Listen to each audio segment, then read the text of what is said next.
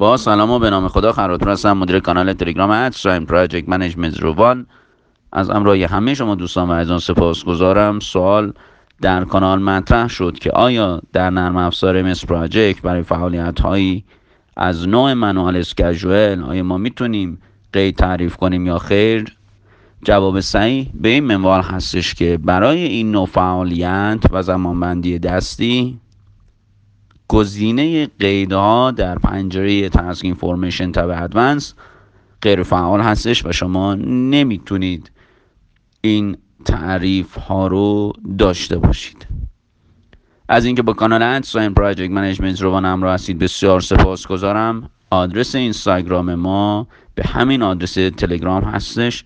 join شید و از مطالب استفاده کنید. سپاسگزارم.